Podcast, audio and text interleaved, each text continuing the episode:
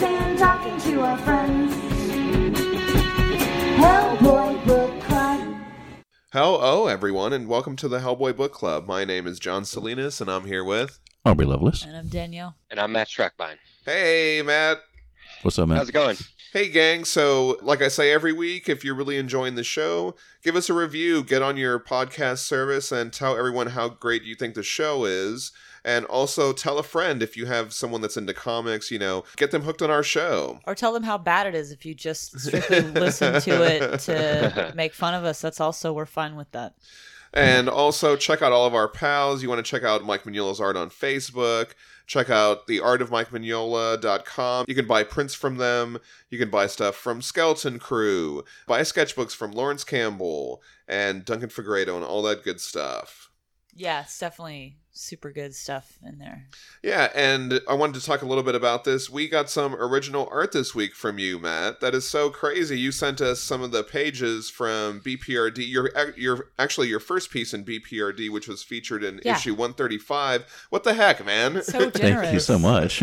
Ah, I wanted you guys to have that. It's a gift. So sweet. We were really stunned Yeah. to see those. yeah. John was beside himself. I, I knew that you were sending us something in the mail, but I had no idea what it was going to be. And yeah, opening that thing was just, um, yeah, it was a mind boggle. Yeah, well, you're welcome. But I, I was nervous they were going to show up all damaged or bent or something. But I'm glad they got there in one piece. Yeah. That's the best part.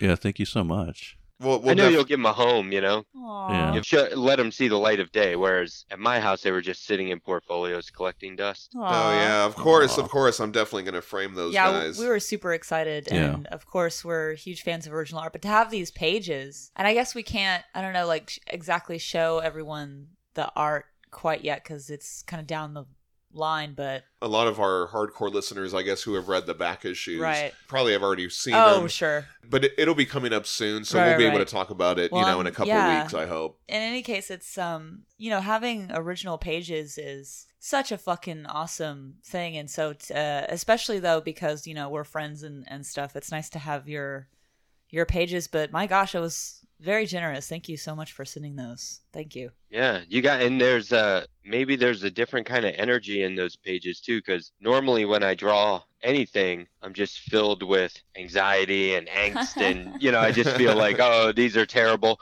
But with those and any of the BPRD or Hellboy stuff I did, I was constantly thinking, I can't believe they're letting me draw this. Right. Yeah. and and it was always like draw whatever you need to put in the story any character and I so when I was drawing it there was a special kind of excitement that's not normally there Well, I think Oh, that's yeah. part of why it means so much to us is Yeah. because we know it means a lot to you. Yeah. And and um, yeah you know, aside from the the already very impressive thing of an artist gifting us original pages, just the fact that it, it means so much to to you and to us is it's quite special. Yeah, so, it really reading is. Hellboy comics and talking to your friends. I know, really.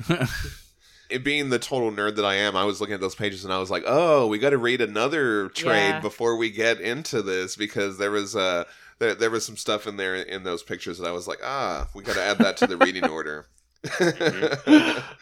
we had some feedback on that too. Ryan Yule said, "That's incredible. I always love Matt's backup, recap, reaction stories whenever they show up."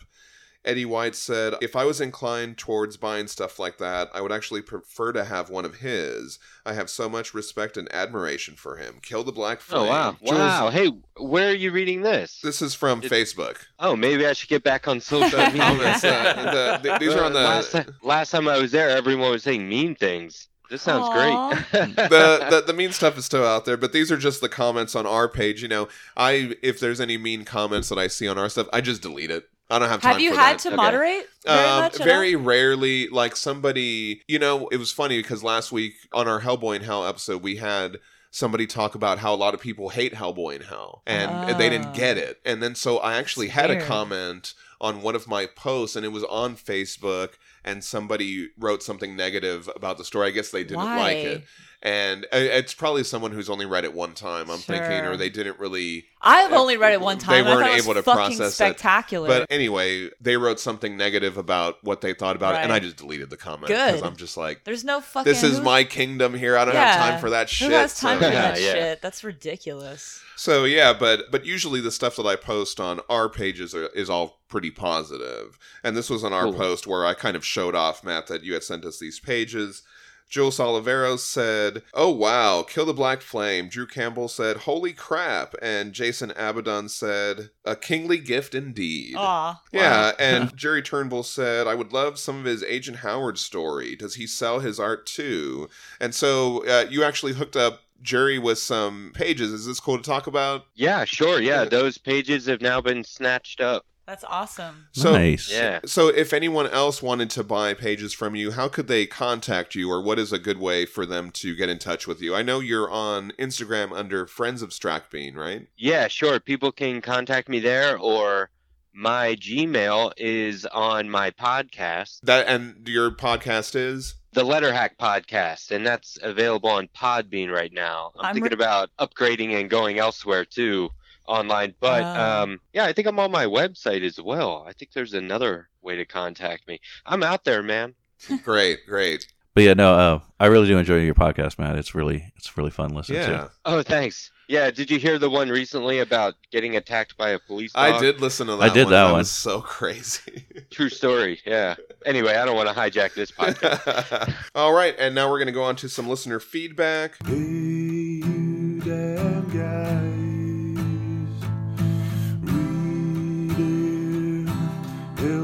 Hellboy comics and talking to our friends. Hellboy Book Club is very, very buff. We had a hi ye darn boings from Brian Levy. Brian Levy wrote in. He said, It's been a while since I wrote in. Hi again. BPRD ended for good in March, and since then, I've been in this weird Hellboy limbo where it's kind of hard to wrap my brain around the whole Mignolaverse. I haven't even read Beast of Vargu yet. This world has been a constant companion of mine for a decade, and now the main story has concluded. The stuff that was a mystery to me and kept me anxiously waiting for more is now stuff that I know. Not that I didn't like the ending, but I kind of liked it better not knowing how the end played out. I liked it being a looming thundercloud, but now that the metaphysical storm has already passed, the sun is out and we're in a new present, post Hellboy ending. Weird, right? But that's life. The future catches up with you whether you're ready for it or not, and I don't think I was ready for it. As such, I stopped engaging with y'all for a while, stopped my Mignolaverse articles, and stopped listening to the podcast, sorry, and stopped thinking about it altogether. But I've always come back to it. For God's sake, I have two different Mignola tattoos. I've never loved a story like I love this one. Even if the end isn't necessarily my favorite thing in the entire universe, it's the end of a road paved with some of my most favorite stuff ever. I'm beyond grateful for it. I'm also thrilled that the podcast has caught up to where I jumped on reading these stories as they were published. I started around Bits of Time Wasteland, Hellboy, and Hell Period, and it's great to hear y'all talking about it. Brings back fond memories of college, just devouring these books whenever I could get my hands on them, from the Danger Room, Olympia, Washington's fantastic comic shop. Anyway, I've been rambling this whole time, but I love what y'all do and keep it up.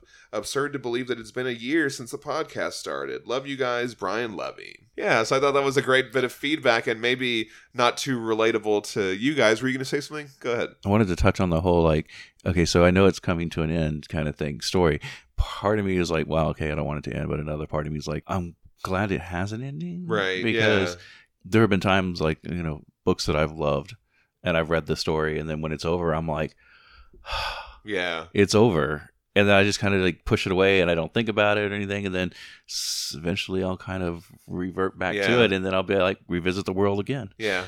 So I'm glad that I'm getting this kind of enjoyment from it. I'm glad that people, I mean, it's just glad that this is a story that people can enjoy like that. Yeah. Yeah. It's also good that it has an end so it doesn't have a chance to become crap. Right. Yeah. which Yeah. inevitably is something that, that does will yeah happen. that does eventually happen to a lot of um, ongoing franchises i was telling aubrey earlier i was catching up on amazing spider-man recently i was all hyped up uh, of the movie and it was great you know the stuff that they're doing I, i've been enjoying it but it was also like it didn't hit me the way that this stuff does even rereading stuff that i've already read it was just kind of like, oh, Yeah. Spider-Man and Mary Jane are back together again. Like, how many times has this happened? Like a million times, Yeah. you Yeah. know. And it's just kind of like, They can just reboot it. It's I mean, not so much a story as a money making machine, which is Yeah. fine. Yeah. I understand like that aspect. That's totally. I'm not, you know, whatever. But it's just like sometimes you want to read it a fucking an actually a good story for the story's sake, and Yeah. not just to consume media. You know, I was saying to John that that's why you just got to find like a good writer, like somebody you enjoy, right? and just read their story, and then when it's done, go with them. yeah, You know, good, yeah, yeah, definitely. I mean, on the big two, because don't get me wrong, Spider Man is always going to be there. There's always going to be Spider Man. So, you know, find what you like, read it, enjoy it, yeah, go on to the next one, and then eventually you can get back to it. No, and I I feel that with I have my favorite X Men stories. Yeah, it's like you know, oh the such and such era or the such and such Right, right. run. This run was a good run. You know what I mean? Like it's it really does come down to are you telling a good story? yeah, And you know, I think that sometimes the whole making, you know, we have to make sure that we leave this story on a cliffhanger or we have to make sure that we leave this story open-ended so that you know, we can completely reverse everything that we just did and completely, you know what I mean? right, like whatever the Yeah. fuck. And so I think that there is some benefit to having a story that's got a beginning, a middle, and a fucking end. right. Oh, definitely, definitely, definitely. Is that you can really tell a good fucking story the way that you want to tell it and not have someone immediately turn around and be like, nope, none of this happened, by the way. right, So right. Yeah. it's nice.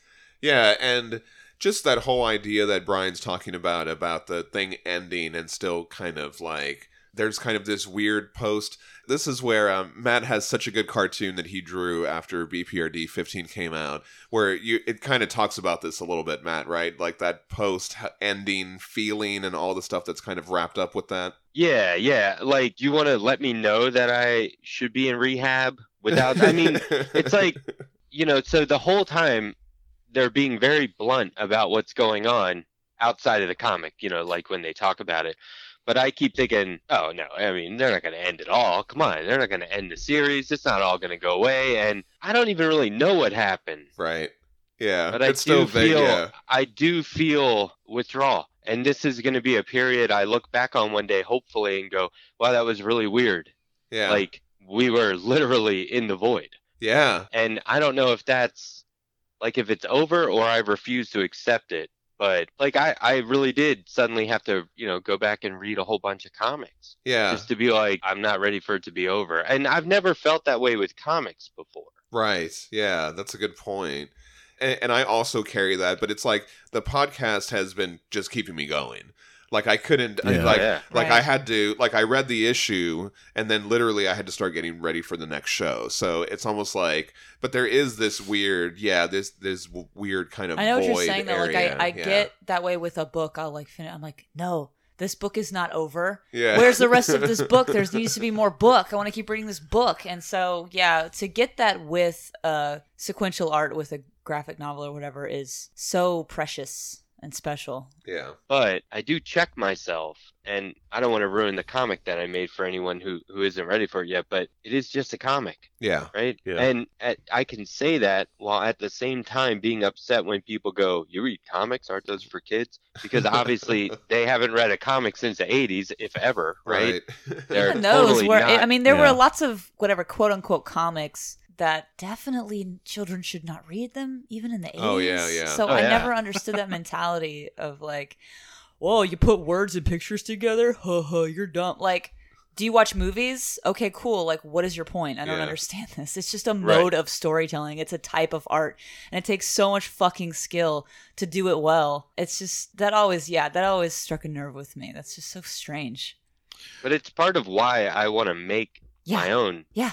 Uh, material because when I'm done with something, I'm like, "Well, that was great. Now I'm inspired." You know? Yeah, Yeah. for sure. So, um, you knowing what the ending is as we're rereading it, is it helping you pick out things? Yes, That, for sure. uh, for sure it is. Oh, yeah. for sure it is. It's framed my reading experience in a whole different way. And I can totally get your point, Matt, of like when you get to it, you want to go back and read a whole bunch of other stuff that you already read. It's like a self fulfilling machine or whatever. It's like a See- perpetual motion machine. And so as you get as you read more of it, you want to go back and reread the stuff that you read. And as you reread that stuff, then you want to read and it's just like, yeah, this whole thing. See, that's something I'm actually looking forward to because I I like reading something a second time or a third time or even watching a movie over because you know sometimes you know you just get more on your second Yeah. third time around. John will go on a bender. I'll see him. He's picking stuff out of the bookshelf. He's running.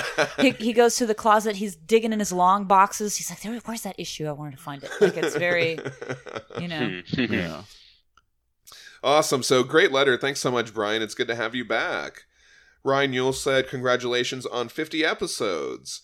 Jerry Turnbull said, Always nice when Matt appears. I was familiar with Laurence Campbell from 2000 AD and the odd Marvel issue, but Wasteland really cemented him as a favorite. His art is so horrifically disturbingly real. The panel with the mom in the jacket is pretty distressing. Agent Howard's man, what a character. Him and Andrews are my two favorite characters. Or is it three? That's what he said. Because I guess, uh, yeah. Yeah, no, I Donna saw that comment. Yeah. Drew Campbell said, I always assumed the name of Agent Howard's being plural referred to both Robert E. Howard and Howard Phillips Lovecraft.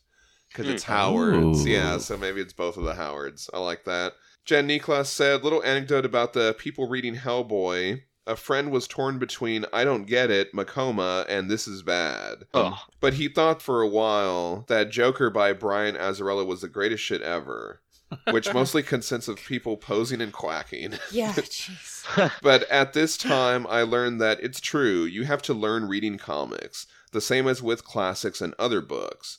Because there's reading words and then there's reading all of it, because comics are their own language, and Mike has mastered this one. Still sad if nobody gets it. Interestingly, the same friend liked Seed of Destruction, and I think this was, this was because it was more conventional. Before Mike developed his own style, it's pictures with lots of words, works every time. Yeah, I thought that was some interesting feedback. Thank you, Jen Niklas. Oh, crap! I had something. what are you Uh, gonna say, Jen Niklas, book club member? oh yeah, Were, was it about Brian Azzarello Joker? Earlier this week, I was reading some um, some comic from one of the big twos, and I was just sitting there looking at the art, and I was just like, "This art is just objectively bad."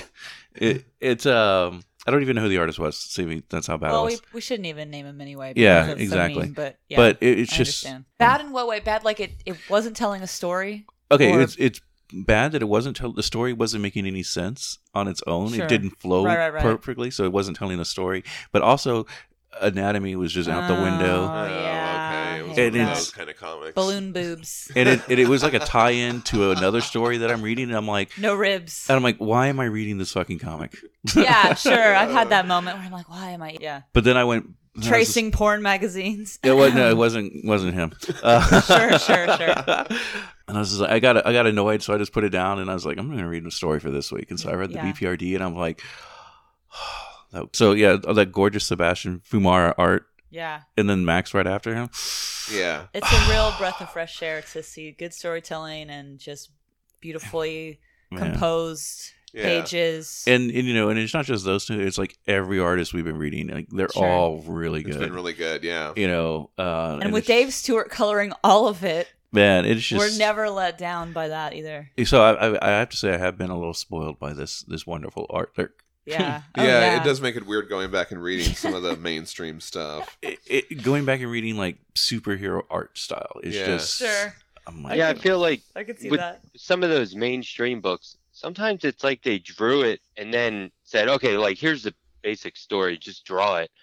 We need 22 pages or whatever. And then they were like, all right, let's uh, get the writer in here to figure out what the dialogue's going to be. And you know what I mean? Like they do it Oh, yeah. backwards. And Right, right. sometimes I really, I feel like that's what's happening. Like these feel, and I don't know if this is bad or not. I mean, it's just the way it is, so whatever. But sometimes I feel like I'm looking at somebody's portfolio samples. Right. Like it's just a lot of posing, and there's really no Yeah. storytelling, or the motion doesn't make sense, or yeah. but there's plenty of artists that we can appreciate, like Mike Allred. Oh yeah, Right. I, Oh, I, I think that there. I, I want to say that lately. Well, I mean, you were reading like a current big event thing, but I, I feel Well, like okay, it was most- from 2009. okay, okay, but I think like for the most part, there has been some really great artists coming up. Yeah. you know that you know on on my Instagram, most of the artists that I follow are are more um doing really cool stuff more than right. like. and the- I'm not saying you can't bad do 90s, stylized yeah. stuff. Like there's plenty of stylized artists that still tell a story that still have, you know, the characters' movements are all making sense. It's just beautifully yeah. illustrated, and all the scenery is, But- you know, who's that? What's that guy? Uh, his name is fucking um, Quitely. Oh, yeah. He's got a weird, weird style, but it's still like, oh, I can't stop looking at it. You know. Well, I mean, and to be fair, that this was like an offshoot comic, side comic to a main story sure, that I'm reading yeah, yeah. from a character that nobody gives a shit about. It's the B team. Yeah. Probably they were probably just phoning it in, and it was probably a new guy, or, Right. You know, trying to and he's into. just doing this book so he can Yeah. end up eventually doing the books he wants to do. Yeah. it's sure. not a story he even gives a shit about. Maybe Right. you know, like yeah, sure, that's sad. yeah. That's like a whole nother issue we could talk Right, about. yeah. Also, they probably don't get paid well to do that shit. I think the rates are still like the way they Oh were yeah, in the eighties. yeah. That that's Right? a whole other thing, and deadlines and all that stuff. God. So lately, we've had so much Neil Diamond talk on the Oh. podcast. It's really funny how much we've had. So Drew Campbell had his own anecdote here. He said, "I forgot to mention that I used to hear Neil Diamond's Hot August Night when my dad played it when I was a kid. I didn't know anything about bongs." and my imagined interpretation of the cover was considerably more obscene. And I honestly don't remember much of the album, but one clear memory is I have this. Uh, there's one song. I'm sorry, I'm just laughing. There's this one song, "You're So Sweet." It starts out with him singing the word "your" kind of slow and dragged Yeah. out, and there's a long pause after it. Oh yeah, okay, I know that one. Sounds like Eeyore when he says That's what he says, and he says it Oh, sounds really? like Eeyore, and my brothers and I used to fill out the long pause with the name of the other characters from Winnie Wow. the Pooh. I'm sure my parents loved hearing that every time. oh shit, that's awesome. It's so good.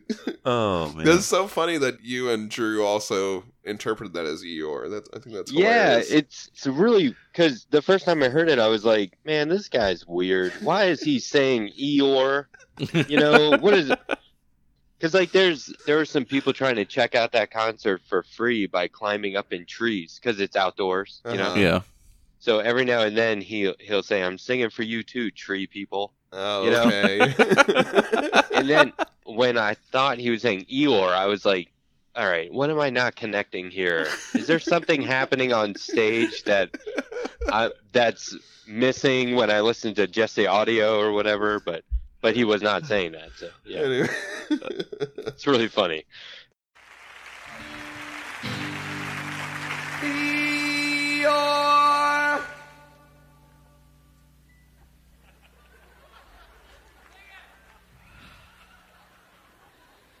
So sweet, horse like hanging round your face. Yeah. Thanks for that, Drew. When I posted about the gang riding the horses in Wasteland, Techbat De Sequoia said, Yippee ki Baba Yaga. that was pretty good. Um, I shared uh, some pictures of Laurence Campbell's merch this week. Please go check them out for prints and signed sketchbooks. Taylor Doddeman said the connecting covers in the print pictured are some of my absolute favorites from the whole Mignolaverse. Such an amazing artist. Like all the wonderful contributors to these books that we've been blessed with. Yeah, so I don't know if you notice on the Hell on Earth omnibuses that we're reading through, the covers all connect. And they make that print that I posted this week. Yeah, I, I didn't notice it when we were reading it, but then when uh, I, that comment, you know, Oh, okay. I looked at, it, I was like, "Oh shit, they do connect." Patrick Yokers said, I'm way behind on the podcast, but I have to hand it to you guys for continuing to spotlight all the brilliant creators involved in this universe. And so, yeah, thank you. I really appreciate that comment. And, we, you know, sometimes I feel like we don't do it as much. We don't mention the artists and the colorists as, as much as we should. But, yeah, you know, always want to make sure to support all the artists that we're enjoying every week. All right, and now we're going to get to our book club episode for the week. This week we're talking about Abe Sapien Dark and Terrible.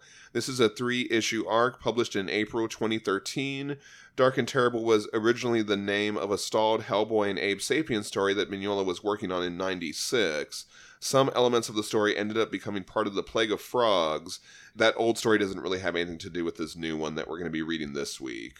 Written by Mignola and Scott Allie, art by Sebastian Fiumara. So we've seen Max Fiumara's art on a bunch of the series, and so this is his brother Sebastian, and he goes by Seba as short. Colors by Dave Stewart and letters by Clem Robins. I thought it was interesting for this. Uh, we're looking at the omnibus for the chapter one art. They actually put the art from the cover of issue two, and they don't have the issue one uh, cover in here. I think it's in the back with all the sketchbook stuff. We open. I do like this cover though. Yo, yeah, it's great. I really love how he draws Abe. We open up in Palisade, Colorado, and it's pretty gruesome right from the beginning, right? We hear somebody chanting, and we see, like, you know, all these little girls' clothes and stuff like that. Like, it looks like a Justin Bieber. I don't know if that's supposed to be Justin Bieber on the sweatshirt. Some That- little tiny baby shoes. It, Yeah. it looks like they're taking Yeah. like somebody's clothes and just folding them up neatly, and it's like, oh shit, something bad has just happened. Yeah, it starts off pretty dark, and you see like a bloodied knife. There's this creepy looking guy. And we also hear someone chanting some sort of incantation. And there are a lot of references in here, so I'll try to go through them. So he mentions, and a lot of these I don't know if I'm saying right. So he mentions Olvavini. And so I did find a reference to that in The Lesser Key of Solomon. He also mentions Amdusias, who we talked about in Hellboy in Hell. And when we were talking about him, we mentioned that he appears sometimes in a human form. And so in this incantation, he says, Appear to me uh, in thy human form. He mentions Belial, who's described in the Lesser Key of Solomon as the 68th spirit. He is a powerful king and created next to Lucifer.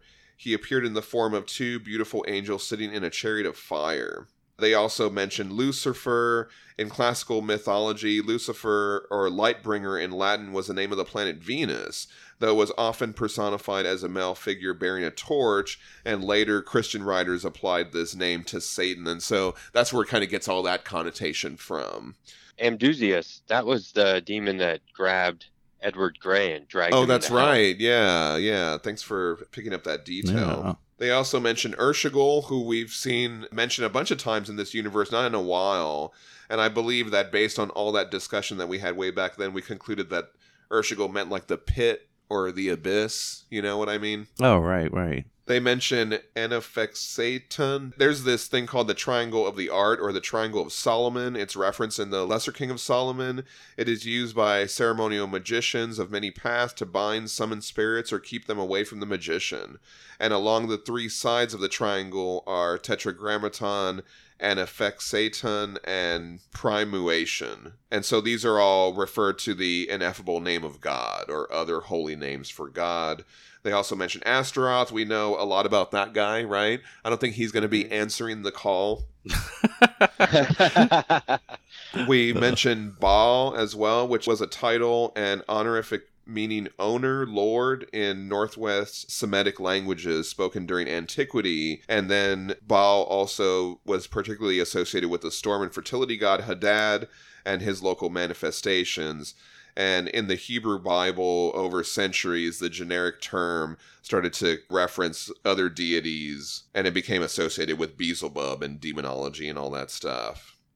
So anyway, yeah, those are all those names that we kind of see throughout this, and basically, this guy is calling on all these people. We see that he's got the dead little girl there. He's like calling on Satan and he's he's saying, uh, you're gonna obey everything that I say and I'm like, Do you really think that? Right, Like, right. Is that a thing that you even think Well, is gonna and- happen? And so we're, we're going to learn that this is Gustav Strobel, right? And so Yeah. Fucking w- goofball. And so we he was first mentioned in Buster Oakley Gets His Wish as the writer of that book, and then later we saw his crazy backstory in that witchcraft and demonology super gory story that Oh yeah. An- mhm. uh, Antonio Caruso drew. And so remember in that story he said that he had received a vision that he was going to be at the right hand of Satan. We can see if here you that say he's so, I mean, like, I I don't know. When Right. has that ever worked out for anyone?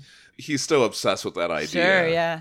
Well, no, Satan's Satan's dead now, so I guess it wouldn't be too bad being by his right hand. Yeah, but Yeah. this loser, this loser doesn't know that shit. He just Yeah. thinks he's Oh, gonna know, I know. command demons. It's It- kind it of like that's never- never. It's never worked out. No. Yeah, but has anyone ever tried by wearing a black and red Yeah, pit bass yes, robe? literally Yes, everyone. every single one of them. Yeah, I would say that. He got that a Uh, hot say- topic. Yeah, right. yeah, it says like Korn on the back. Yeah, for sure. Or like, or like, uh, what's the one Nightmare Before Xmas or whatever? Oh yeah, Oh, Night yeah. Before Yeah. It's Christmas. got like Jack Skellington on the back of it, and like, of course, I'm. You know, we're joking around, but like, this is a really grim fucking scene because there's a dead little girl yeah. on this altar, which is, yeah, this is not quite as funny. I think the humor is so we can deal with that. Yeah, yeah, sure. but yeah, so this guy's a fucking loser, and he's like screaming at the top of his lungs, "Come forth and appear, Baal and Astaroth, and the earth is divided, and everybody's secrets of the truth." And he then he's like, "Okay, well, nothing's happening." So he gets all Right. fucking pissed off, and he throws the pages that he's reading from into a fire. He Even- kicks over the altar, and it's everything's burning down. And so this guy's having a fit He even takes off his robe. and he has a damn tantrum and runs out of the house all mad and they burn this house down Yeah. and so a- As he kicks over that little altar, he says, You feel that chill in the air? It's not the air of damnation, it's death. For all of us in silence. And so we know that everybody's dead in hell. So he's not getting he's he's calling. yeah But he's not he getting a figures no one picked yeah. up he didn't even get the answering machine and so we see as he walks out that the whole neighborhood looks like it's deserted. He was in this one house and now the house is catching on fire from the altar. a lot of the houses look like they've been stomped on by a giant Godzilla Right, monster yeah. yeah. I was gonna say, yeah, the the whole town looks dead itself, you know, so everybody's dead in hell and dead in the suburb. I thought this was interesting. So he goes, "Get the carriage." And when I when I saw that, I was like, "Oh, this is so funny." He calls cars carriages, That's but no. Later Yeah. we see that they're actually in a horse-drawn Yeah. carriage. Why Right. just learn to drive a car my man Which I But thought that- was, Take but an Uber. but it also But makes that's sense. just not cool, is not cool. But it also makes sense because we saw the BPRD couldn't get any cars running either, and they had to resort to horseback too. So maybe we are back. He he's been out of the loop so long now. h- He's his ahead ways of the are curve yes, now. exactly. Yeah. anyway, we cut to a meeting at the BPRD boardroom. Kate is talking about an Ogdru Hem that came out of Kansas. And the military is losing their appetite for subtlety. They want to drop a bomb on it. And the shot of this monster is crazy good, right? Yeah. Oh yeah. They just get better and better. Yeah. Is that the monster that was that probably destroyed that suburb we just saw? Oh, maybe, yeah. Yeah. Kate mentions that its breath of change just turned everyone into mumbling, immobile, non-violent kind of monsters. So I think that's interesting. There's different versions of what it'll turn you Yeah. into. Hmm. The UN guy says they lost 40% of life and they only have volunteer emergency services. And we also get Sebastian Fiumara's versions of Kate Panya and some and we also see some other guys with them in the room, in the briefing room. But I really like Kate's um, design is good yeah, it's really nice. Kate also mentions Manning, so we know that he's out there. We haven't seen him in forever. She wants to send a team to New York. And the UN guy asks about Abe. He's been on the run since Cold Day in Hell. And Devon mentions that Abe removed the LoJack from the truck that he took off in. He really didn't want to be found, Devon says, and Kate's like, Enough, Devon. Devon says he was repeating the the report from Crab Point, and she's like, "I'm sure." And I love all of Kate's physical. She just looks really frustrated, you know what I mean, as as she's uh, responding to Devon here.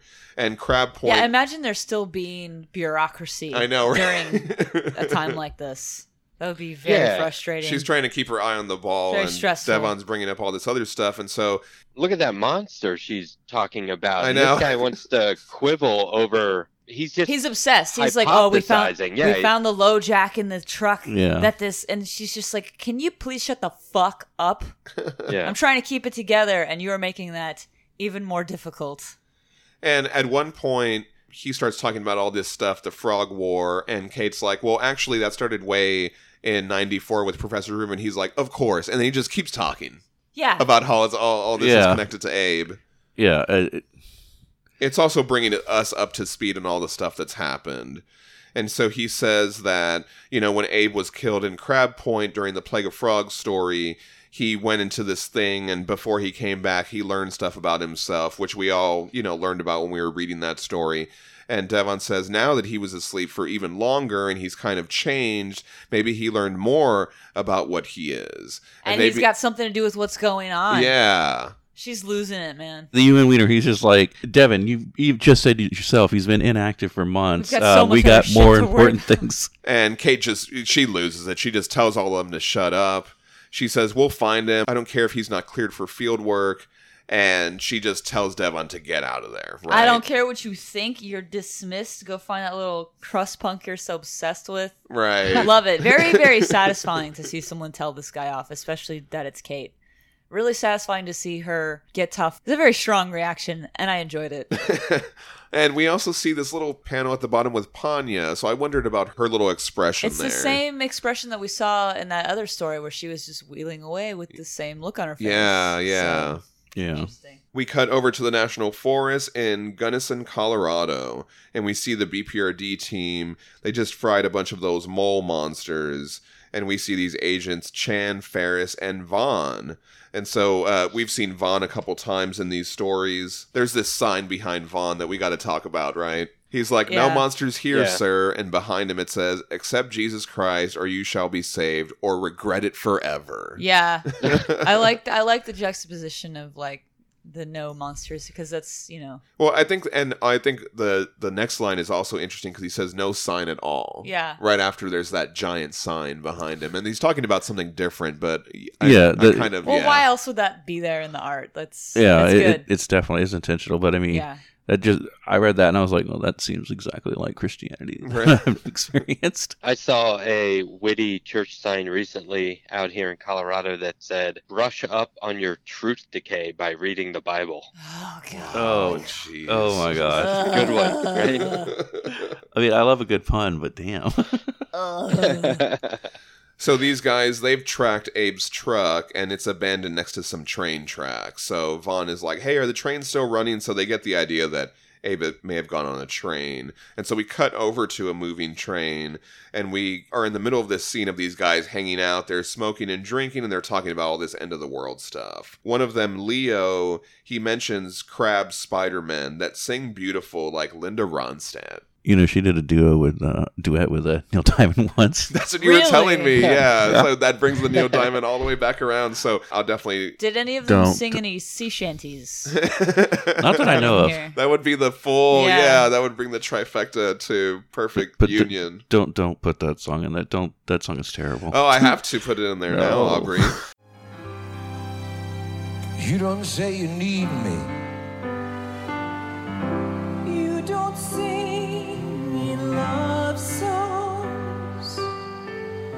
You don't bring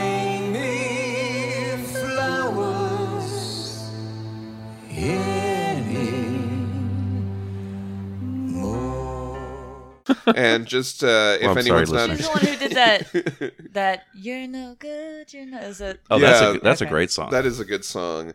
But Linda Ronstadt, born in 1946, is a retired American popular music singer known for singing a wide range of genres, including rock, country, light opera, and Latin. She's earned numerous awards. Many of her albums have been certified gold, platinum, or multi platinum in the United States and internationally.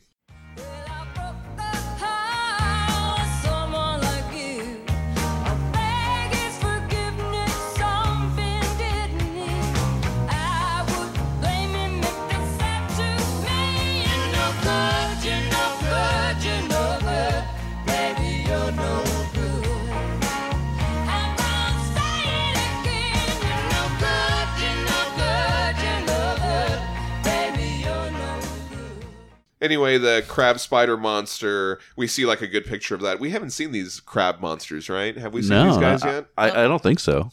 It's a good designs, super creepy. And the guy says that it had these two girls under a spell by the singing, and when it stopped singing, they like snapped out of it and started screaming. And the cops show up and they threw him in the tank because they thought that he had something to do with it. So that's kind of a weird story, right? Right, yeah. like is it is He what he's telling the truth and- or So right away, like at this point in the first issue of this all new series, I was like, "Oh, okay, I like this." But Abe Sapien is going to be kind of like the old Incredible Hulk TV show. right, right, yeah, Where- traveling around. Yeah, you're just randomly meeting characters and they come and go, but you always get like their story helps build the world. Yes. And so, you know, these books are always about, oh, now I got to go reference this old issue or I got to brush up on this because, ha, I just used the brush up term again. But, um, but you know what I mean? They, you, you have to keep filling yourself in. But with Abe, I was like, oh, okay, cool. Now, you know, I was talking about BPRD in the streets, but this is going to be a real street level perspective. yes, with one of And our really main dig characters, yeah. yeah. yeah. Does he have black beard whiskey? Oh, I was going to talk about that. So uh, let me find that part of the note. It says Black I Bear whiskey. Black Bear whiskey. That's okay. a Texas whiskey, right? I actually found that it's in Colorado. It's in Green Mountain Falls, Colorado. Ah. They Oh, just huh. opened a brewery in there. It's relatively new in 2013, which was the year that this came out. So I wonder if that has anything to do with that. So I know Scott Allie had driven out here to meet with John Severin, who lived in Denver when he was alive. Oh wow! So I Yeah, wonder that- if that's a, if they came across that Green Mount in Green Mountain, Colorado. Yeah, he probably did some research along the way. Yeah, so I thought that was pretty cool. And as these guys are talking, this other guy talks about his wife. She couldn't take all the hell on her stuff, and so I guess she killed herself. And so he sent his kids away.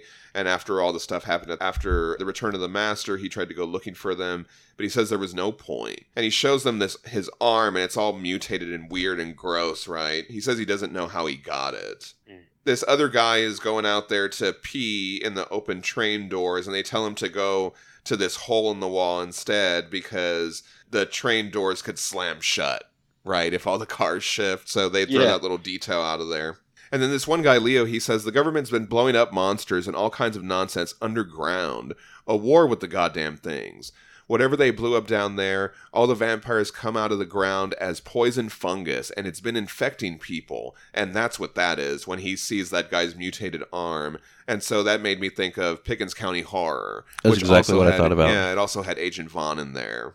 They also say that the mole monsters are from a lab in Texas. The government agency Hellboy was a part of, they were trying to develop new weapons ever since they lost Hellboy around 9 11.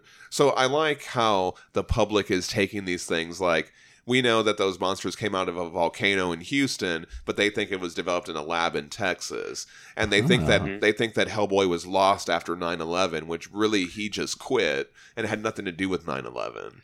You know what I mean? But I love how the public would Sure, take in these different yeah. things and put them Well, it's it's funny because I was reading the intro to this, and they talked about how like he quit the bureau in 2001. I'm like, okay, he quit the bureau in 2001, and then when he says here around 9/11, I was like, that was in 2001. Yeah, yeah. I, it just it, it made the whole world just seem that much more.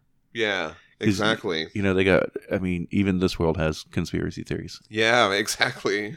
and so this one guy, he just cheers to the whole thing. Here's to Uncle Sam, Halliburton, and the end of the world. And I already talked about that Black Bear whiskey. We see this cloaked figure in the back, right, with a big trench coat and gloves and a hat. And so, you know, we already kind of assume that that maybe that's Abe. That's what I thought. And they also talk about the Salton Sea monster. We get a terrific version of that monster from Sebastian Fiumara. And they also mention the eggs that it laid at the end of Return of the Master. At the start of this talk, then that hidden figure in the back. He starts to speak up, and of course it's Abe. He's got his whole trench coat and hat deal going on, which we haven't seen in a while. And Abe asks about the Salton Sea monster, and the people transformed by the breath of change. And the guys are kind of offended at first. They say that Abe was just watching them like TV. Abe says he's trying to piece it together.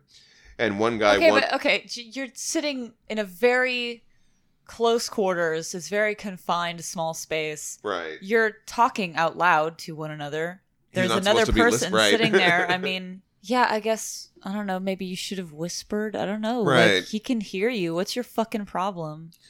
And they start wondering why he's all covered up. So then, um, you know, they kind of uh, And I, that's another thing is that like one of them's already right. got something going on with their arm. Wouldn't they be like, "Oh, did you get hit too?" Oh, Right, you know, yeah. Yeah. They're being. It seems like they're being sympathetic to this guy, but they're not going to extend that same sympathy to this right to other, this other guy. guy. It seems weird. Well, Well, I feel like it's the the bald guy egging him on. Like Yeah. the other guys, you know, probably been like, "Oh, hey, you talk." Yeah, the Right. red. and the he's all like, "What the red-haired fuck, guy- dude? You talk?" the, the red-haired guy seems very upset about this. Yeah, that's Leo, and he suspects that Abe is one of those vampires that they were talking about. And so they bat away his hat and reveal his face. And so, yeah, I mean, uh, Sebastian does a great job with Abe's look here, and we see, you know, just how different he looks uh, again. And this is really cool. Like, this one guy comes at him, and Abe does, like, this defensive arm behind the back move. I really like that motion as we see him kind of put that guy in this position. And it's also like, a, I like that it's a defensive move Yeah, it's not he's like not I'm trying to hurt gonna anyone. I'm not gonna turn around and clock you. You know, when you're coming right at me, I'm gonna try and like move you, uh, calm you down or whatever.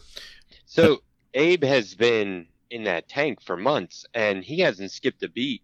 Oh yeah, yeah, right? He comes out like he's got all of his training. He talks very articulate and Right. intelligently. You know, Yeah. I I just thought that was so cool that because they had an opportunity to do oh Abe's foggy. He doesn't know who he is or something, right? But they didn't do that. Yeah. I hate They that were like- stuff too. Yeah, they're Yeah, like, same Same here. he he might not look like Abe, but he is Abe. Yeah. The whole scene is kind of paused when they realize the train starts slowing down. One of these guys asks, What the hell are you? He's a goddamn frogman, that one guy Leo says. If you only knew, Abe says, looking over his shoulder. And then also, this scene is interrupted because those train cars slam, just like they were talking about earlier. The action is perfectly paced. Yeah. Um, yeah. yeah. And the guy you know the artist i don't know if it was in the script this way or what but he remembers where everyone was per panel Yeah. oh, and, right. and from page to page and yeah it's all what do you call that when the guy on the movie set goes oh this cigarette's burned down too low Oh from crap! from the previous Continuity scene. manager. Right, Yes. yeah. yeah yeah yeah there's a lot of that going on it's very well done yeah. Yeah, absolutely. And I you that- can tell what's going on. Like it's not just a bunch of right random posing. Yeah, He- You know, it's actually like the movement is very well communicated. yeah. No, uh, Matt, I'm glad you mentioned that because I mean that is that is so important. You know, when you see like nobody's where they were from one panel to the panel, it's Right, just- yeah. it's Mhm. jarring. You can't keep track of the action. Yeah. this guy Leo, he cracks Abe on the head with a bottle, and Abe picks him up by the neck, but he just puts him down as they realize that all these lights are shining into the train car. The feds, Leo yells. Not the feds, Abe says. And we see it's the BPRD, right? And so they've come looking for Abe. That's that team that Vaughn is with, I guess. And they come in on helicopters. And so they set up that little hole where that guy was peeing out of earlier. So, like, Abe rips that open and he jumps out of the train car through there. We see all those agents with Vaughn checking on the train car once it stops. And so I thought this was kind of interesting too because so when he opened the train car, those guys that Abe was talking to are in there and they, they were just attacking Abe and all this stuff, but they cover for him. They're like, Can you guys help a Gulf War vet with a skin condition? And they show him that dude's arm, but they don't say anything like, Oh, he went that way or whatever. You just missed that fish guy or yeah, you know what I mean? Um, I thought that Yeah. was kind of interesting. there's some unity there it's probably like the code of the road or Right, something like yeah. that right Or maybe they just don't want trouble. Yeah. They don't want to have it be a long drawn out. You know something. We know you know something. Right. Yeah. You're gonna be. You know what I mean? Like that's who needs that. Well, shit? remember the kid in Wasteland was like, yeah, they had Nazi patches on. oh, talking about the right. yeah. PRD uniform. Oh right. Yeah. So And why would you help them if you thought that? Yeah. Yeah, and these guys, they have no love for authority. Probably. I mean, that No, guy's a vet or of whatever. course, but yeah. Right. I think that they they're already talking about oh Hellboy left after 9/11 or whatever. So I think that I'm being redundant, but this is the uh, street level Yeah. view, and we start to find out that people, yeah, they know who the BPRD are, and they have their own theories who the BPRD might be, right? And so I think that when they see these guys, they're like, yeah, screw the BPRD. I mean, the one guy's flipping them off. Yeah. Yeah, I was gonna mention that too. And the agents go through the woods looking for Abe. They're calling out for him, and they say that Dr. Corrigan just wants to talk to you. We flash back to the BPRD headquarters, and so this is really cool. We get to see that scene from A Cold Day in Hell where Abe woke up and was looking at all the monitors and saw Panya there. It probably picks up like right after that. Yeah. Panya informs informs Abe of all the changes and how his friends are foot soldiers in an unwinnable war. But that's not for you, she says. You aren't meant to march off to war. The world is still evolving, Abe. Do you still want to be a monster shooting guns at other monsters?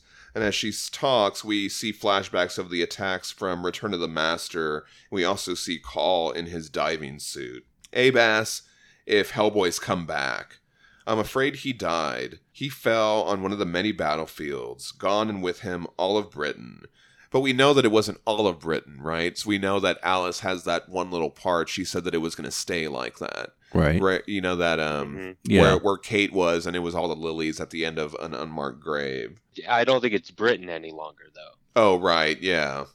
Yeah, no, you're right about that. Look at Aid. Look how he's in shadows. in Right. that bottom panel. I thought that was Yeah. really good mood. Oh yeah. Yeah, and that's that's his reaction to finding out that Hellboy's dead too. That one monitor screen behind him has like a question mark on it. Oh yeah, I didn't notice that. Oh yeah. Yeah, That's really that's like- cool. some sort of news report going, and we don't even know what's going on here. right. I mean, well, that's Britain, right? It's Britain because that's the Oh. landmass of Britain, and then that's Ireland right next to it. Oh, nice. okay. Do you know your geography better than I do, Aubrey? your friend carried the spirit of the old world, she says to Abe. His sacrifice preserved a piece of that world, but you were born for the world that's coming. Your world. And we get some great flashbacks here to Abe's origins we saw in Plague of Frogs. We've seen all of these scenes Yeah. so many times, but you know, I and we've said this before. We all love when another artist has their. Yes. on it. To me, there's a lot here. This is like Abe's whole backstory, real quick, just in a few pages, and to me, it feels really new. I don't know Yeah. Think this artist is just killing it. And I think just bringing it all together, I don't know if someone's brought all those different pieces of the story that we got in Garden of Souls. You know, we got a piece there. We'll talk about that in a little bit. And BPRD the Dead. So it kind of wraps up all these things in, in one big montage, which is really nice. Born Abe Ass, reborn, Panya says. Again, Yeah. I mean, he's like 200 years old, something like that. Yeah, I guess you're right. I never I didn't really think about that. I mean, he died at Crab Point. That's what Devon was kind of getting at, right? And Right. I mean, how many times has he gone Right. through this? How many times has has this happened? Yeah. Hmm.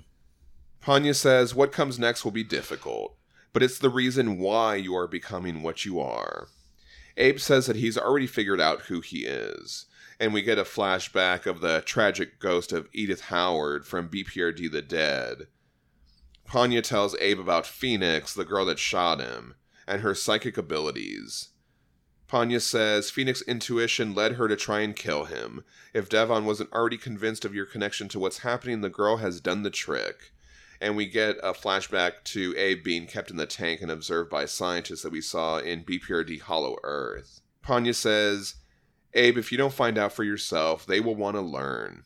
Whatever happens, I know you will do the right thing. But I think she's totally fucking with him, too. I think Oh, that she's yeah. like, oh, well, if you stay, they're going to cut you up probably, but you figure out what you think you should do. Right? I mean, that's kind of, I, I don't know. She has this She, kind of she wanted him out of there for some reason. I don't really know why. Yeah, I thought this was interesting. What do you think about this scene, Matt? I don't know why I didn't do this when I read it earlier this week, but now I want to go back to when they first met and see if maybe there's some sort of a connection to this. Oh, Like okay. just, just as far as why she's talking to him the way she is, or or if she has another motive. right, right, because it seems like she knows more about him too. Yeah. Interesting. And and she may have, you know, used her ability to see Right. this, but Well, she, yeah, I don't know. She always seems a little detached from whatever's going on. Right. You know, like she's thousands of years old, right? yeah. and she did spend um, that 200 years with uh, the same guy, the same people that you know he was with when he turned. they were obsessed with the ON Society. Were obsessed with Abe and all this stuff. Yeah. So maybe they kept just yammering on about it, and she just absorbed what they knew about. Yeah. Yeah. Wow, interesting. And all this art is really amazing, like you mentioned, Matt, as they flash back to all these different stories that we've read. And we see Abe, he's out in the woods on the run. That's such a great image. Anytime they show him running through the woods like that is Yeah. so cool. It's almost got that uh, Bigfoot look to it. Like yeah. you see those grainy pictures of Bigfoot in the woods. Sure. Mhm. It's really Abe. now we're in Gray Rock, San Juan County in Colorado. And so this is a real place. Vaughn and the agents are tracking Abe and they find something that looks like a footprint. We see this ravaged city, the highways all torn apart. So a lot of great mood setting by Sebastian Fiumara here. The city looks abandoned pretty much, and Abe comes across a church. So I like that. It ta- starts off with the agents talking, then we kind of pan over the city, and now we're with There's Abe. a sign that says Mike's office. Oh, it's like yeah. Mike, like Mike Manuel. I didn't even make that connection. Yeah, keep your eye on this corner too, because like I was saying, the artist really does keep everything Yeah. in, in proper continuity. Okay, nice. Abe goes inside the church and he heads straight towards the confessional booth, which I thought was interesting. Like, is he was he going to hide in there? You know what I mean, yeah. right? But it seems odd that he would hide someplace where he would be trapped and would have no real Right, exit. yeah. Someone. That was interesting. Maybe he was just trying to see if it was empty or oh, not. if anyone was Oh, in right. there, yeah. Yeah. and he runs into this man. I'm sorry, I won't hurt you, Abe says. But the guy is like, Oh, you seem cool. I've seen some guys like you on TV. And he asks Abe if he turned into a monster as he walks up to him. And he shakes Abe's hand. You got close to one of those gigantic things? And Abe's like, No, I have nothing to do with any of that. Notice the light that's coming Oh, yeah. behind Abe. Yeah, I Like really an- like that. So like an angelic light. Right. So as this guy is walking up and shaking his hand, to him it looks like a you know Right, Abe yeah. resembles something here. I really like that. Good detail. Well, I didn't. I'm not responsible for it. yeah. Well, thank, but I thanks for thanks for pointing it out. Is what I mean. I'm messing with you. Abe says that he was looking for a place to rest. And this guy reveals that he's a priest. He says he's not in his uniform, and he offers Abe a room upstairs. And he tells Abe his story. The creatures tore past their town. Almost no lives were lost, but now they're cut off from the world. And we see another great version of the mole creature from Sebastian Fiumara. The priest says the people who remain have learned to make do. Delivery trucks bring them food and medical supplies and other stuff, but they're having some trouble with plumbing. And he opens the door to the room. Well, be my guest. Rest your weary soul. And Abe just looks at him like, why are you. Yeah. You know what I mean? This is so weird. I mean, like, people should be kind or whatever, but it's weird for Abe. Especially after just He's juxtaposing learned with to his not previous trust scene. that at yeah. all. Yeah. The priest says that Abe looks like he needs sleep. They'll speak later. Yeah, so he leaves Abe in this nice little room, right? We cut back over to the agents on a Colorado road, and they talk about Abe and how he doesn't fit the whole pattern. No one else has turned into something like him. That disproves the whole idea that Abe has anything to do with what's going on in the world. Vaughn wonders why they're hunting one of their own guys. He knows Abe, and he knows he's one of us, he says. Oh no, whatever he is, I'm not one of those, the other agent says. And the little attitude that Fiumara puts on his expression, I really like. I like um, his uh, interpretation of like the mom and the monster from last week's story. Yeah, so we see a nice little flashback to the stuff that was going on in BPRD Wasteland by Fiumara, and we do see the mom in her heart raincoat stuff. Yeah, I like that. And then so we cut over to this next page, and this page is so beautiful. It's paced so well. It's just like a nice piece of art in of itself. We see that egg shape that the jellyfish creature came out of at the end of Plague of Frogs. I always wondered if this thing was Numyabisque. Sometimes I- I like to think that that's what it's called. You know, he's dreaming here. Okay, Um, yeah. And I just thought of this. Wouldn't it be awesome if they had filled in? I just assume Abe has been dreaming a lot because he's been in that tank, right? right. Wouldn't it be cool if you could get some Abe stories where he's just dreaming in the tank? Oh, okay, yeah. Because That'd be it, cool. his is very. When the priest introduced himself, the first thing he did was flash back to Yeah. this scene that he's dreaming about now. So it's on his mind a lot. Right, right. That's, a an interesting point. bit of insight. And his visions do have a lot of underlying connotation with other these broad strokes in the Mignolaverse. So yeah, that would be awesome. They could definitely do like a one shot of something like that. And so this vision is really cool because we see the cocoon that the jellyfish was in, we see the jellyfish, and then we see both versions of Abe too. So they're all kind of there together, all the different versions of what he's been. We also see Edith Howard, her ghost, and she's asking for Langdon Caul. And so as he's dreaming, the priest's sermon is like coming into his dream, and so he kind of wakes up to it as they're talking. And the priest is talking about part of the wedding sermon. What God has joined together, let no man tear apart. And he's saying it applies to more than marriage. It refers to a man's flesh and soul, and the man's bond to all of creation. The priest says there's no supernatural. Everything is part of God's creation, and those people that have been transformed have been transformed by God. We've talked about this on a previous episode that it would turn towards this when we were Oh, talking about um, absolutely, a thousand Yeah. percent. yeah, when we read like revival and stuff like that, you know, we talked about how There would definitely be some people who would be like, "Oh, this is definitely God," or there, there would be a lot of people who'd be like, "It's Satan and his demons come to." You know, this Right. is, there's only going to be a handful of people that are going to get into heaven, and the rest of y'all are in the legions of hell, and you're right. The mark of the beast is upon you, and all this shit. It would definitely be a lot of that. Just it would be hundred percent Right. cults taking over everything. And Abe's like, he says to himself, wondered why he was so hospitable, which I like that little line Yeah. right, Right. he says to himself. He's like, oh, he thinks that I'm like an angel, or he thinks that I was um, created by God or something. The priest says to read the descriptions of angels from the Bible. And so this made me think of that weird flesh moth thing in BPRD the Dead because they called it a seraphim Right? which is uh, that kind of uh, tied those ideas together there. We also see some people in the congregation are partially mutated. We see this kid that's got like this big elbow spike thing, and he's there with his mom. And I think that we reveal that these are the this is the priest family, right? That's his wife and kid. And so the mom is like, Henry, stop it. I don't think you know what you're saying. And so the priest jumps down and he's like continuing to talk about all this. It all starts to go south as the priest yells that they'll be transformed by this angel that walked into the church this morning. And that all the mutations are the touch of God from the monsters that pass by.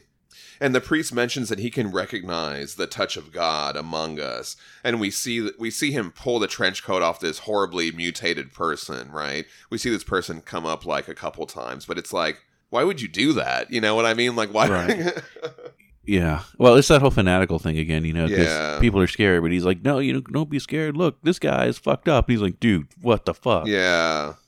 This starts to become a big scene, right? The priest continues going on, yelling, and the townspeople are restraining him.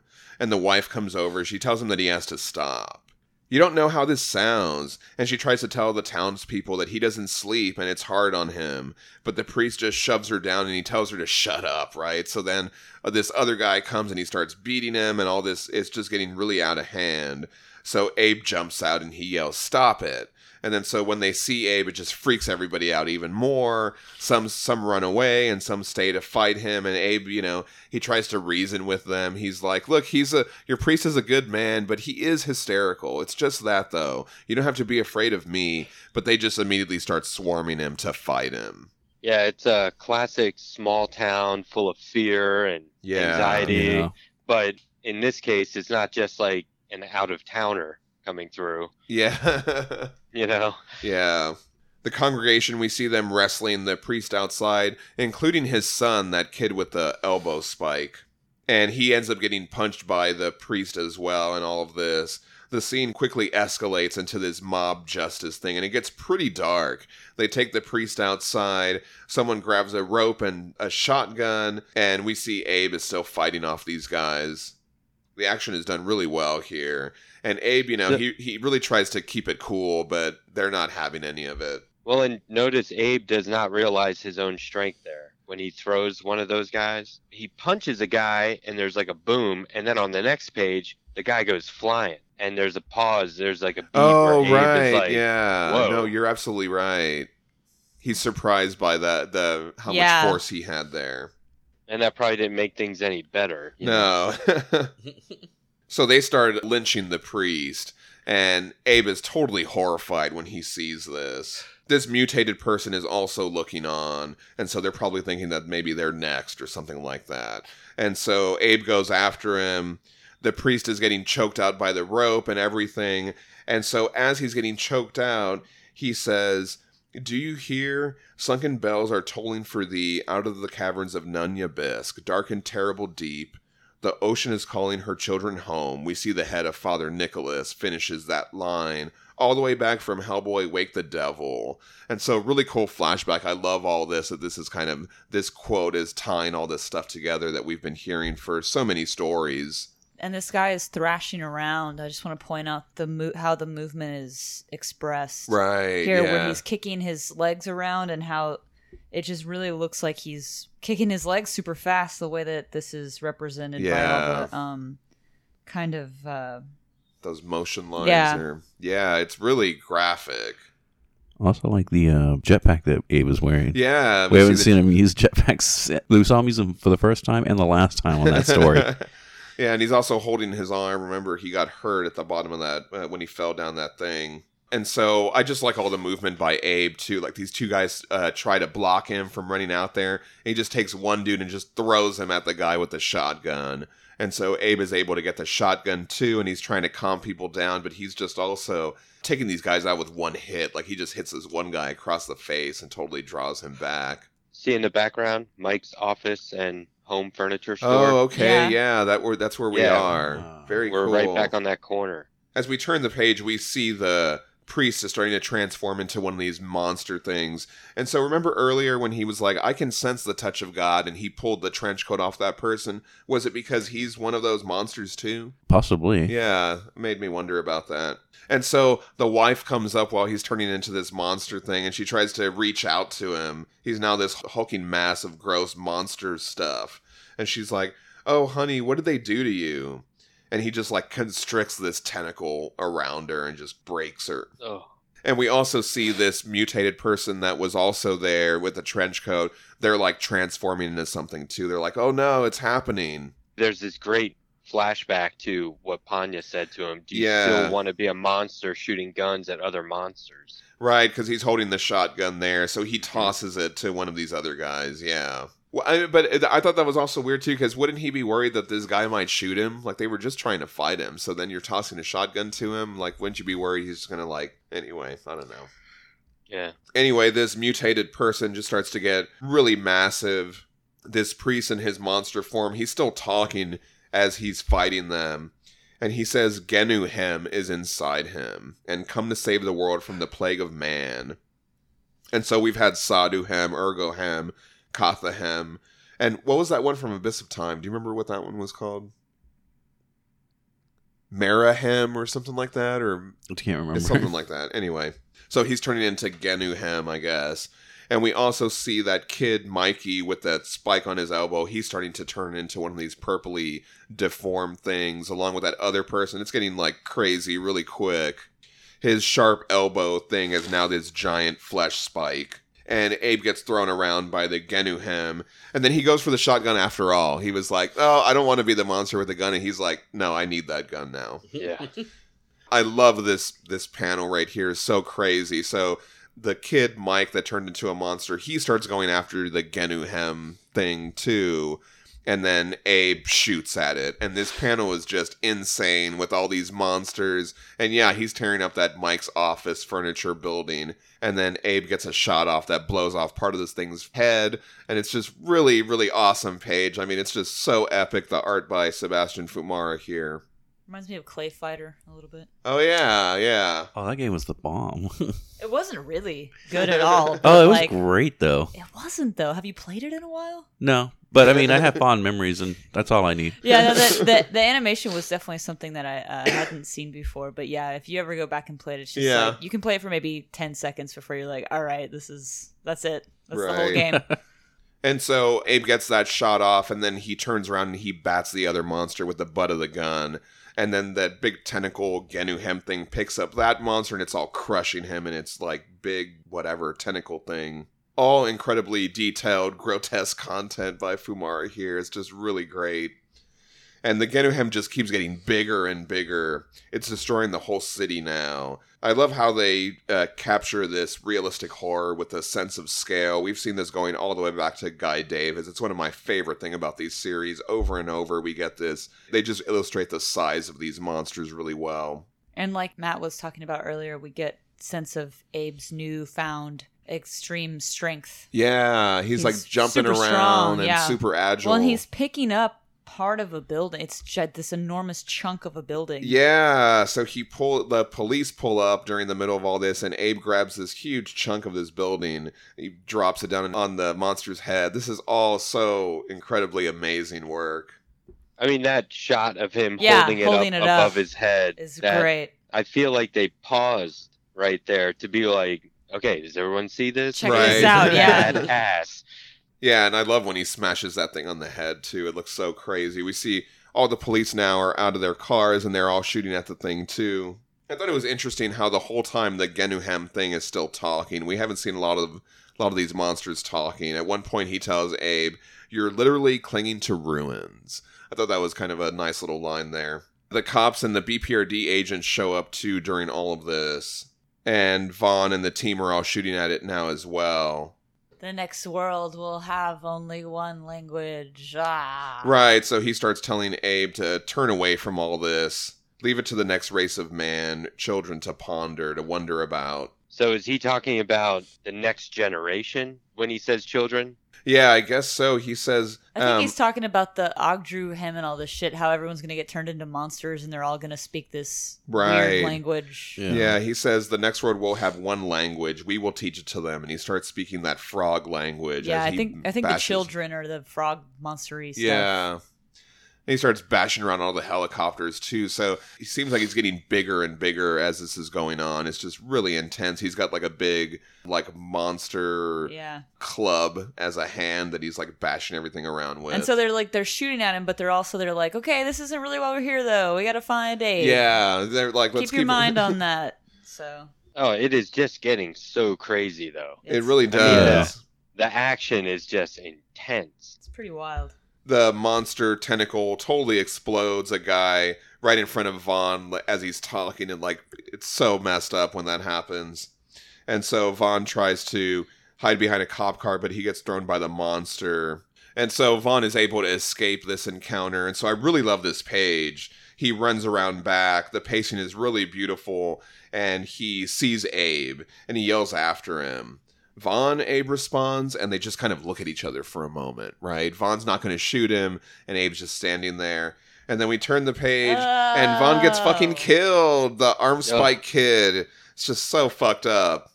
We barely knew him either. Like we we really haven't seen him for that much, but I really feel like we connected with this character, and it's just like it just we we've been relating to so many of the human characters lately, so it hurt to see that panel. I agree with that statement, John. I uh, when I turned the panel, I was like, "Oh shit!" Yeah. I love Vaughn. Uh, Pickens County. The mission was essentially over, and he had a chance to run away, but he was like, "No, I got to see it through." And he Yeah. went back to the cabin where he knew there were vampires in there. Right. And Ooh. I always thought that was like a great character point for him because it's like, man, you could have just hit the road. right.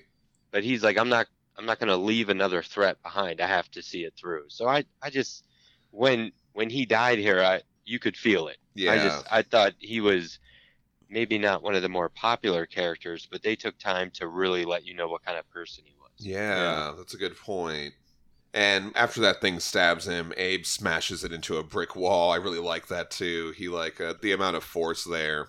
And so as I like his- his teeth. Sorry, I like the silhouette of his teeth. Oh yeah, he's got those like sharp teeth. As all this is happening, you can hear the BPRD agents in the background. They're like, "It's down, round it up. Is he here?" So they killed that Genuhem thing, but they're still looking for Abe. Yeah, so that was a crazy scene. Really nice action-packed scene. Back at the BPRD headquarters, they're all in the monitor room.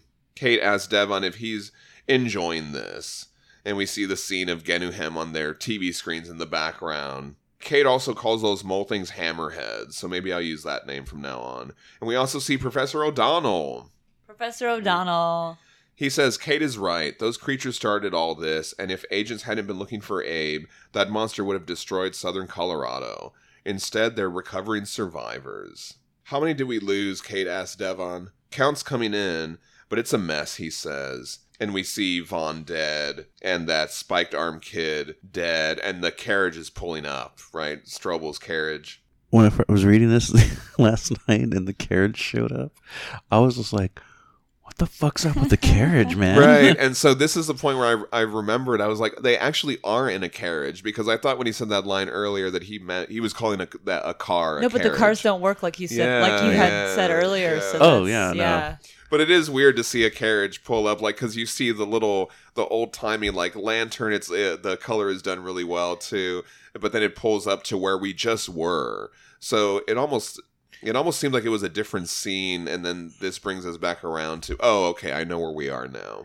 Yeah, it, it it's like a Victorian style carriage. Yeah. I'm all like, "Oh shit, are we gonna find out about Jack the Ripper?" It's like, no, it's just it's just fanboy, no Gustav.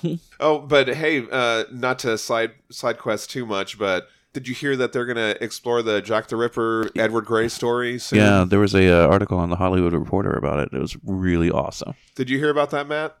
Yeah, I can't wait. Yeah, that's gonna be cool. I think it's funny how we were actually just talking about that like what three, Yeah. four episodes ago. Kate says that they'll have to test the guys and let them have some rest before going to Denver. And we see Strobel and that weird guy that he was with, and the weird guy is taking the spike from that kid. And we see Strobel, he's got his fingers over Vaughn's face, and he just says, perfect. Kate says to call off the search for Abe. No one else goes out on that. Too much going on. Abe will have to come in when he's ready. And we see Abe walking off into the water. The end. Um, hey, this uh, issue is the first time I ever used "Kill the Black Flame" in the letter column. yeah, I saw your letters in there. Oh, that's And- awesome. Scott Allie said, "I want to see how long you'll maintain that sign off, Matt. I love it." So, what year was this? When did this come out? 2013. Six years, going strong. Yeah. That's awesome. Still using it. Yeah, so that was a great story. I want to talk a little bit about some of the sketchbook stuff. On we're gonna scroll over to 357 in the sketchbook. Uh, the action was something we haven't seen in the BPRD. The the way it was done in these three issues, I thought was phenomenal. Yeah, I think Um, Sebastian, his art style is very similar to his brothers. It's kind of like when we talked about Gabriel Bond, Fabio Moon, but I feel like Sebastian's motion, especially with Abe on this series, is just like really, really well done and just um so fluid. Yeah, it's a huge payoff for not having Abe for all that time and then having that fight in that town and, you know, leaping through the air, throwing stuff over his head, Yeah. smashing that guy into a brick wall. Epic. Really, really awesome. And there are some great sketches in the sketchbook of Fiumara sketching out his designs for Abe and all the different characters. He also has a picture in here, a warm up of Abe that he did before ever started on the series, and it's like the old version of Abe. It's kind of interesting to see how he would do that. He says, the cover of the series was very tough. I remember I was a little nervous about it, mostly because of my admiration and respect for the character. I wanted to get it right, so I had the crazy idea to tell the whole story of Abe in a single image. And so he posts his little thumbnail for it, and it's Abe, and behind Abe are all these different like file pictures. There's a picture of him in the tank. There's a picture of Phoenix shooting him. There's a picture of Caul. There's a picture of him being found, and so he was going to try and use all these different elements. But he said, when I finished doing the sketch, it was clear to me that it wouldn't work. I still wanted to get Langdon, Classic Abe, and New Abe on the cover, so I came up with a second sketch below, and so this is what the actual cover ended up turning into. After talking with Mike and Scott, we thought it would be better to keep New Abe mysterious, but a little more in the spotlight. Then Dave Stewart came in and used his wonderful colors. He brought all three Abes together but kept them separated. So if you look at the cover, they're all on there, but they're through the color, they're separated. How awesome is that? And he just set the perfect tone for the series. And so, yeah, we get a picture of that cover as well. So, what do y'all think of Abe's new design? I think it's cool. I do too. I think it's fucking slick as hell. Yeah, and it kind of it it makes him look more. He has a further detachment from looking like a human. I dig it. Like know. it shakes it up a little too. yeah. Yeah. This next page, he also has his layouts for the cover of issue two, where Abe's sitting there with the shotgun. I love the cover of issue three. I think that's the one where Abe is just sitting there with a shotgun across his lap or something like that. It's a great cover. But we see in the cover to issue one, he did still incorporate some of the elements because we see the picture of Edith Howard and the little Icthyo Sapien paper and a frog there. So he was still able to incorporate some of that stuff. But yeah, what do you think about this? The the tone of this series is definitely a little different, right? Yeah. Yeah, and- the first issue is pretty straightforward, but you can sort of feel that Abe Sapien, the series, is um, I don't want to say it's like poetic at times. Yeah. The storytelling, uh, I want to make sure I articulate this right. It's it's almost like it's flowing instead of being delivered at times. Like I Mm. said in the first few issues here, it's pretty straightforward, but sometimes it feels to me like if you're standing in a stream looking at the water, Right. there are story elements flowing past like reflections of light. Oh yeah. No, you definitely get a of 'em- sense of that in this series. Yeah, some of them really catch your eye, but others are moving too quickly. But uh, you know, thankfully you can go back and reread this Yeah. stuff for clarity. But I do think the shift in tone might have been a little jarring to the readers. I'm not I'm not sure whether I think it's fine. I was okay with it. yeah, I mean. I didn't really I know. thought it was Well, I'm, a, to, I'm a fucking, you know, idiot though, so I don't. Well, to jump on that comment a little bit, I thought it was interesting in the omnibus version, they don't have any of the chapter breaks. The breaks are only between the stories. And I think that kind of goes along with what you're saying about it kind of flowing along a little better. But I think when you're reading it as a chunk of three issues, it definitely flows very well. I think some of that could be interrupted when you're reading it as a single issue month to month. You know what I mean? yeah, Maybe like what's with the guys on the train? You know, why are they spending multiple pages on them? I think that's all good foundation building, but you know, if That's you're what waiting you do a when month, you break out of a, a secret government facility. Yeah. You get Right. on the train.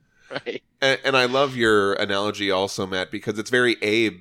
You Yeah. know, it's Yeah. water based, and yeah, Oh, that yeah. goes along with the theme. Maybe that comparison holds true for, um, you know, th- that's maybe that's not just your thoughts on it. Maybe that was a deliberate choice. I don't like how it's um you know the BPRD has been going is going the one way it's going in Hell on Earth, and then um this Abe is kind of like a uh, like a like a different thread, and we get to follow both threads Yeah. Yeah, through this hellscape level world that they happen to be inhabiting with Ogdru Hem and just roaming all over the yeah, damn planet. keeps it interesting. and, and they don't even know the black flames around yet. Kill that bastard. yeah, we haven't even got back to him yet. Awesome. So we'll have another Abe episode next week, and now Aubrey's going to say all the things. All right, everybody, share us your thoughts on Abe Sapien, Dark and Terrible. You can send us a Hey You Damn Guys at HellboyBookClub at gmail.com. Follow us on Facebook at Hellboy Book Club Podcast, on Instagram and Twitter at Hellboy Book Club. You can also find the Discord link and the Reading Loader on our Facebook page. Also, be sure to check out our friends at Mignolaverse.com for all the wonderful stuff they do over there. Thank you, Paul, always, Paul from Garderhon, for the amazing theme. You can find the podcast on Podbean, Apple Podcasts, Spotify, or wherever you get your podcasts from. Next week, we are going to be talking Abe Sapien, the new race of man. So you know what to do. Get those back issues out and join us next week on the Hellboy Book Club podcast. Thanks a lot for listening, everybody. I'm John Salinas. And I'm Danielle. And I'm Matt Strackbine. It's Matt Strackbine. And I'm Aubrey Lola saying, I don't care what you think, Devon. yes. Ah. Nobody does. yeah. Here's a wiener.